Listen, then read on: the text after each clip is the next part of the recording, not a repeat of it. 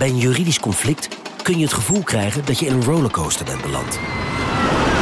Je wereld staat op zijn kop en je bent de controle even helemaal kwijt. Dan is het fijn als je bent verzekerd bij ARAG. Daar werken topjuristen en advocaten die je begrijpen. Die een stap extra voor je zetten. En je het gevoel van controle teruggeven. Met kennis en informatie, met heldere uitleg en met gericht advies. ARAG, juridisch probleemoplossers. Een maatschappij waarin iedereen meedoet. Een gezonde, groene en rechtvaardige wereld.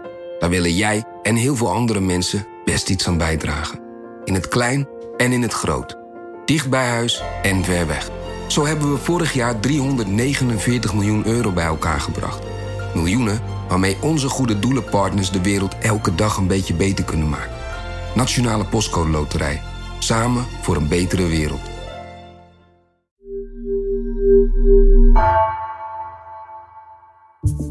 Vanaf de redactie van NRC het verhaal van vandaag.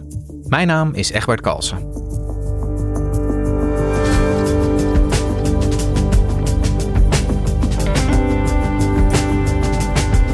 Jarenlang stegen de huizenprijzen tot recordhoogtes. Tot afgelopen zomer. Nog nooit daalden de prijzen van een huis zo hard. Vandaag maakt de Nederlandse Vereniging van Makelaars bekend hoe het de huizenprijzen dit najaar is vergaan. Dalen ze nog verder? En wat doet dat met het gedrag van de koper? Woningmarktredacteur Mirjam Remy praat ons bij over het kuddegedrag op de huizenmarkt.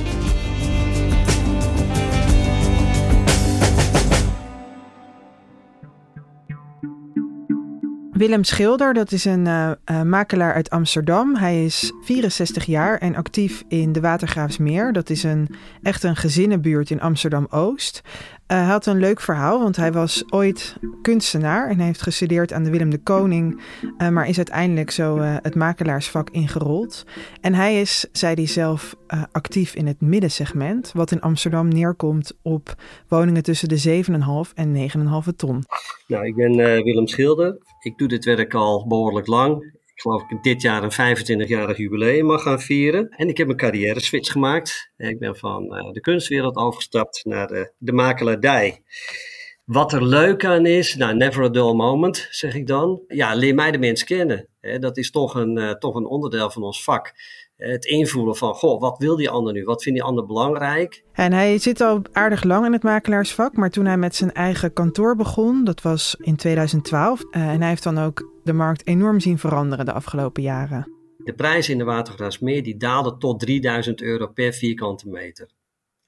Nou, die vierkante meterprijs die is tussen 2013 en 2022 gestegen van 3000 euro, gemiddeld zeg maar tussen de uh, 8700 tot 9500 euro per vierkante meter.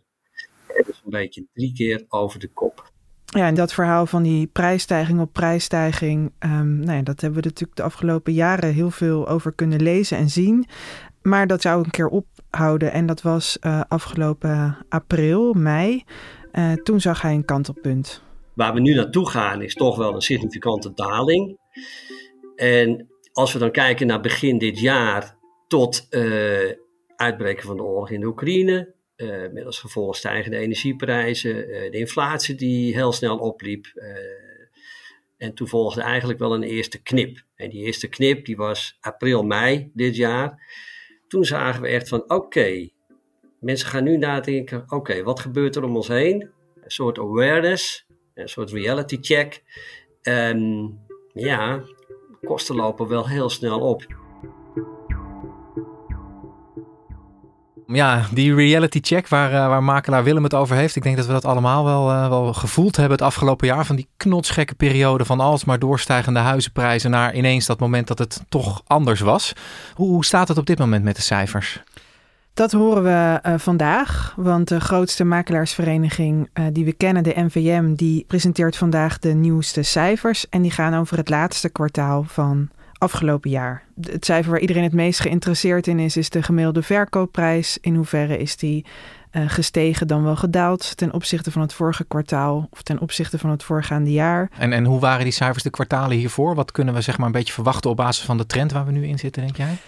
In het eerste kwartaal van dit jaar was er een heel kleine daling. En het tweede kwartaal ging toen weer redelijk. En toen de vorige cijfers uh, waren echt een soort schok. Want toen bleek de gemiddelde huizenprijs 5,8% te zijn gedaald ten opzichte van het kwartaal ervoor.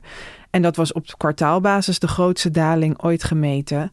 En ook een daling die, nou ja, veel mensen zagen wel aankomen dat er iets zou gaan gebeuren met de prijzen. Maar zo'n harde knal naar beneden had niemand eigenlijk voorzien.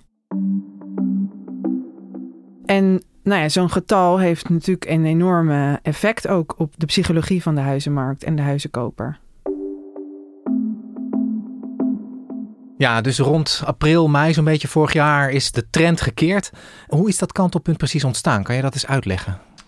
Ja, uh, eigenlijk door de oorlog in Oekraïne. Die inval was in februari. Is natuurlijk heel veel veranderd op het wereldtoneel en ook op de, in de wereldeconomie. Centrale banken zijn hun uh, rentes gaan verhogen omdat de inflatie enorm toenam, gedreven door de hoge energieprijzen. En toen waren er al mensen die zeiden hogere rentes betekent vaak dalende huizenprijzen. Want die rentes die werken door op de hypotheekrentes. Dat zijn de rentes die je betaalt over het bedrag dat je leent. Dus stel je hebt een hypotheek van uh, eh, 3 ton, dan betaal je dus 3 rente over dat geleende bedrag. En dat maakt dus nogal uit hoe hoog die rente is voor hoeveel je per maand moet afdragen. En ja, die zijn enorm gestegen dit jaar. Ik hoorde wel van hypotheekadviseurs, zo'n snelle stijging heb ik in mijn hele carrière nog nooit gezien. Kan je daar eens wat cijfers bij geven? Hoe zag dat er een jaar geleden uit en hoe ziet dat er nu uit? Nou, een jaar geleden waren ze echt historisch laag. Er werd ook vaak gezegd, geld is bijna gratis. Uh, dus ze waren rond de 1, 1,5 procent. Dat werd natuurlijk ook gedaan mede door de coronacrisis. Wilden we graag de economie draaiend houden. Uh, dus dat betekende dat het heel aantrekkelijk was om uh, geld te lenen. Want je betaalde er dus bijna geen rente over. En nu de laatste stand van zaken wat ik zag staat vijf jaar vast, geloof ik, gemiddeld op zo'n 4 procent. Dus ze zijn in een jaar tijd verviervoudigd. Ja, dat is echt heel stevig. En, en wat doet dat dan met de huizenprijzen? Nou, zo'n hypotheekrente heeft heel veel invloed op je maandlasten, uiteraard. En niet alleen omdat je een groter deel van je maandlasten aan rente kwijt bent, maar je kunt ook nog eens minder lenen.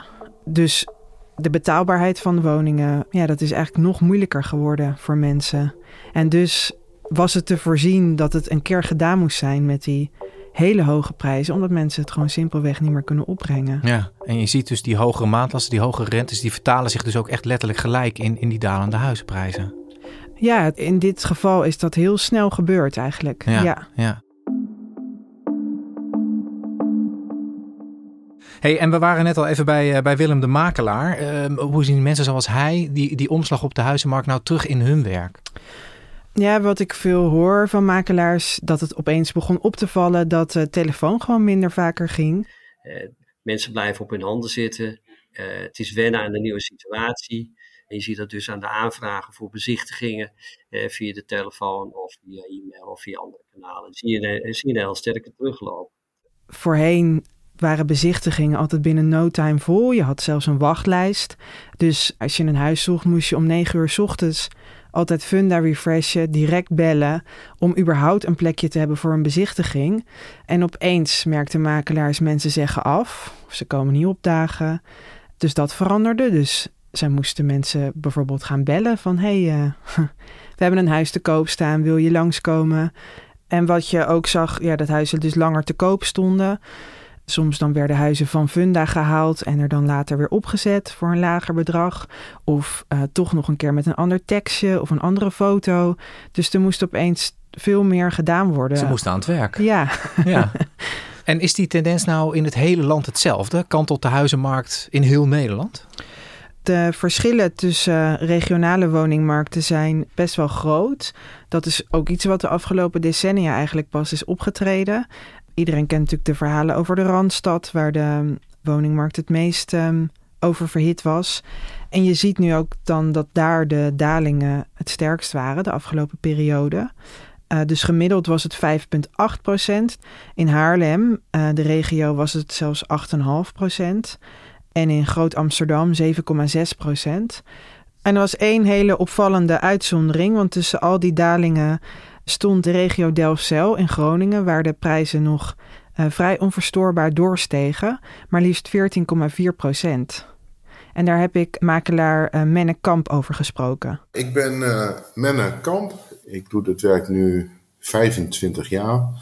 Die stijgende woningenmarkt die kwam bij ons ook wat langzamer op stoom. Geen hoge pieken, geen diepe dalen. Hij zegt, ja, hier doet de woningmarkt het eigenlijk nog hartstikke goed. Woningen verkopen nog goed en ook nog vaak boven de vraagprijs. Maar ook hij heeft wel echt een stuk minder bezichtigers. Er is wel minder belangstelling per woning dan een half jaar terug. We hadden gemiddeld 15 kijkers plus per woning tot ongeveer een half jaar terug. Dan moet je nu van uitgaan dat het nu gemiddeld 6, 7 is. En zie je nou ook nog grote verschillen tussen, tussen soorten huizen? Doen ene huizen het nou nog wel goed en andere helemaal niet meer? Ja, dat is ook iets wat makelaars opvalt. Kopers zijn kieskeuriger geworden, dus ze letten meer op wat ze kopen. Huizen die eigenlijk kant en klaar zijn, waar weinig aan hoeft te gebeuren, die zijn heel populair. En dat zie je al een tijdje, omdat kluswoningen heb je een aannemer nodig. Terwijl de bouwkosten best wel hoog zijn. Aannemers zijn moeilijker te krijgen, dus dat is minder populair. Als het gewoon hele nette, goed onderhouden woningen zijn, die er gewoon ook perfect uitzien, ja, dan merken wij dat mensen die nog steeds graag willen hebben. En als we al problemen hebben, ja, dan moet je bijvoorbeeld denken aan een vrijstaand huis wat gedateerd is qua sanitair en keuken en waar de isolatie niet op het niveau is. Maar daar hebben we wel meer dan ooit wel eens een keer weer ons extra moeten laten zien van nou, verkoop hem ook maar even, want het ging niet meer heel erg snel. Energielabels zijn opeens heel belangrijk. Ja, um, vanwege die energiekosten natuurlijk. Ja, en daar waren Nederlanders kennelijk altijd vrij laconiek over. Dat makelaars die ook veel verkopen aan internationale mensen die zeggen, ja, die waren daar al veel langer bewust van. Maar nu vragen kopers dus ook vaak naar het energielabel of die willen een rekensom van wat, wat betaal je hier aan uh, energielasten. Locatie is belangrijk, maar niet alleen locatie, maar ook uh, imago is weer wat sterker aan het terugkomen. Interne kwaliteit van de woning, energielabels. Het eerste wat men vraagt is van wat voor label heeft deze woning? Wat zijn de energiekosten per maand? Wat voor contract hangt eraan? Die omslag heeft dus grote consequenties voor het werk van de makelaars. Uh, maar hoe zit dat eigenlijk met de kopers? Voor welke groep kopers is zo'n omslag op de markt nou uh, het meest ingrijpend? Nou, gek genoeg voor starters, terwijl die vaak toch juichend reageren op berichten dat de prijzen eindelijk dalen. Um, maar in de praktijk blijkt dat ze daar helemaal niet zo per se heel veel aan hebben. Ze hebben wel wat minder concurrentie, dus ze krijgen sneller een voet tussen de deur. Maar voor hen is de hypotheekrente natuurlijk ook enorm gestegen. Wat grote consequenties heeft voor hun maandlasten, voor hun leencapaciteit. Uh, ze kunnen ook iets minder lenen. Dus starters zijn weer, zou je kunnen zeggen, de klos eigenlijk. Ja. En, en zijn er nog andere groepen die hier veel last van hebben? Nou, je hebt ook een groep waar ik zelf uh, toe behoor. uh, dat zijn starters die op het hoogtepunt van de markt een huis hebben gekocht. En die hebben daar in principe niet zo heel veel last van. Als je gewoon goed zit en je kan je maandlasten betalen, dan uh, is er niks aan de hand. Um, maar het kan natuurlijk wel zijn dat je onder water komt te staan. Wat betekent dat je huis uh, minder waard is dan het bedrag waarvoor je een hypotheek hebt afgesloten. Ja, dat is in principe niet zo erg totdat een moment komt dat je moet verhuizen. En er is een groep mensen die een nieuwbouwwoning heeft gekocht. Bijvoorbeeld vorig jaar, dus een beetje op het hoogtepunt van de markt. En die hebben gedacht, nou, die, het gaat zo goed met die huizenprijzen. Ik verkoop mijn huis pas op het moment dat die nieuwbouwwoning wordt opgeleverd. Vaak pas over twee of drie jaar.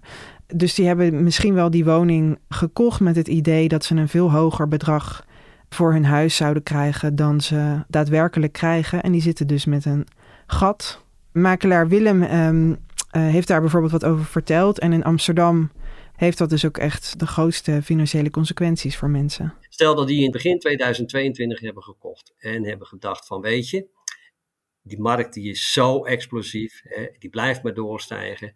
Ik ga pas verkopen als mijn woning bijna klaar is. Stel dat die taxatiewaarde 9,5 ton was. Nou, diezelfde woning die levert nu een jaar later geen 9,5 ton meer op. Het zou best kunnen zijn dat die woning een ton minder oplevert. Heb je dus een gat van een 100.000 euro. En Mirjam, die stijgende en die dalende huizenprijzen, hè, dat is natuurlijk een soort uh, een natuurwet dat beweegt. Maar heeft het nou effect eigenlijk op de economie als de huizenprijzen zo stijgen en ineens zo gaan dalen? Ja, de laatste jaren eigenlijk uh, pas komen ze erachter dat dat effect uh, behoorlijk groot is. Het blijkt een heel groot psychologisch effect te hebben op mensen. Dus uh, zodra je overwaarde hebt, ga je meer consumeren. Ook al ben je helemaal niet van plan die overwaarde te verzilveren.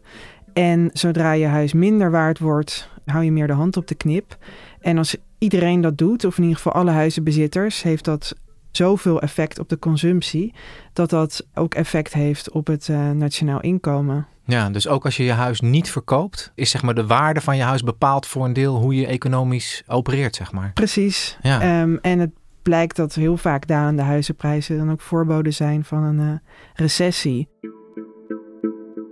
En wat doet nou zeg maar, zo'n omslag op de huizenmarkt met de psychologie van mensen op die huizenmarkt, met de psychologie van een huizenkoper bijvoorbeeld? Ja, je ziet allemaal effecten bij mensen. Dus waarom zo'n omslag vaak een tijdje duurt, is omdat mensen vaak verliesaversie hebben. En dat betekent, nou, ze hebben een bepaald bedrag in hun hoofd van dit is mijn huis waard. En ze gaan er niet zomaar vanaf. Dat kost echt even om te wennen aan een nieuwe situatie. En volgens mij vind je, je je, eigen bezit ook altijd meer waard dan andere mensen dat vinden. um, maar ja, dat is dus een soort psychologische weerstand die eigenaren hebben om een lagere prijs te accepteren. En wat je merkt is dat een jaar geleden moest iedereen een huis kopen en liepen die bezichtigingen, nou ja, die zaten allemaal stampes vol. En nu kennelijk niet. Mensen lopen ook met elkaar mee. Het is ook een soort kuddegedrag. Als je leest uh, dat er een groot woningtekort is, niemand een huis kan kopen, dat maakt dus ook iets in mensen los dat, dat ze denken: ik moet binnen zijn. In dat soort termen wordt er ook over gesproken. Je hebt het ook over een wooncarrière. Ja. Terwijl op het moment dat er zo'n sfeer staat van: nou, dit is het beetje het verkeerde moment, beter niet dan zijpelt dat ook heel snel door bij mensen. Het is een beetje massapsychologie als je het zo zegt. Eigenlijk wel, ja. hey, en hoe gaan die makelaars daar vervolgens mee om met die veranderde psychologie bij die kopers? Nou, ik hoor wel dat zij zeggen dat hun werk nu eigenlijk weer wat leuker is geworden. Omdat ze moeten nu weer hun, hun best doen. Dus ze moeten als ze een woning gaan verkopen, echt gaan kijken wat zijn hier de pluspunten, hoe kan ik deze woning goed in de markt zetten, in plaats van dat die toch wel werd verkocht. Ik vind dat zo fascinerend dat zeg maar, als die huizenprijzen stijgen, dan is dat zeg maar de grote trend waar iedereen in meegaat. En dan vergeten we eigenlijk dat een huizenprijsdaling, dat dat eigenlijk ook een heel normaal verschijnsel is in de economie. Ik bedoel, what comes up must come down, zeggen ze toch wel eens? Ja, dus nou ja, makelaars die zeggen dan ook van uh, we zien dit niet als een uh, crisis of zo. En uh, zelfs als je het woord, wat me dan per ongeluk toch soms ontglipt, is dat je over dalende prijzen spreekt als een verslechterende situatie of het gaat nog goed als de prijzen hoog zijn. Dan word ik verbeterd, bijvoorbeeld door makelaar Willem je kunt zeggen verslechtering. Ik vind dat ook een wat, wat lastig begrip. Hè? Want alles wat minder is dan wat het was, is een verslechtering. Ik zeg misschien dat we ook naar een normalisering van de markt toe gaan, wat dat aangaat. En vandaag komen dus de, de, nieuwste cijfers over hoe de woningmarkt er nu voor staat van de NVM. Uh, met, met alles wat jij net verteld hebt. Met welke bril moeten we nou naar die cijfers gaan kijken, vind jij? Nou, wat altijd opvalt is dat de NVM natuurlijk het liefst het positieve aspect aan cijfers eruit ligt omdat zij zich ook realiseren dat elk uh, nieuwtje weer een extra effect heeft op die psychologie van die koper. Dus die grootste daling ooit van het vorige kwartaal werd gepresenteerd als meer kansen voor kopers of meer ruimte op de woningmarkt. Dus ik verwacht dat het, als er een verdere daling is, dat er dan ook in die termen over gesproken wordt. Uh, we gaan terug naar een normalisering van de markt. Het is allemaal wat prettiger voor mensen. Ze hebben meer tijd om na te denken. Dat soort uh, geluiden. Maar wat er ook uit die cijfers komt, het is wel in ieder geval zeker dat makelaars weer meer aan de bak moeten. En nou ja, in ieder geval veel meer hun best moeten doen dan de afgelopen jaren om hun huizen te verkopen. Het was, je opent de deur, je laat mensen binnen, je laat ze over elkaar heen buitelen. En twee weken later heb je een deadline en je hebt de woning verkocht. Dat is helemaal over. betekent dus dat je als makelaar gewoon weer een veel duidelijker adviserende rol krijgt. Eh, met alle finesses ervan. Van goh, wat is locatie? Wat is kwaliteit van een woning? Wat is de vraag van de consument? Je moet een modus zien te vinden die voor beide partijen bevredigend is. Ja, en dat is toch elke dag weer. Ja, ik, ik blijf dat gewoon leuk vinden.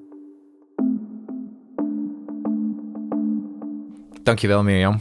Graag gedaan. Je luisterde naar vandaag, een podcast van NRC. Eén verhaal, elke dag. Deze aflevering werd gemaakt door Nina van Hattem en Galt Sadokhai. Coördinatie Henk Ruigrok van de Werven. Dit was vandaag. Morgen weer.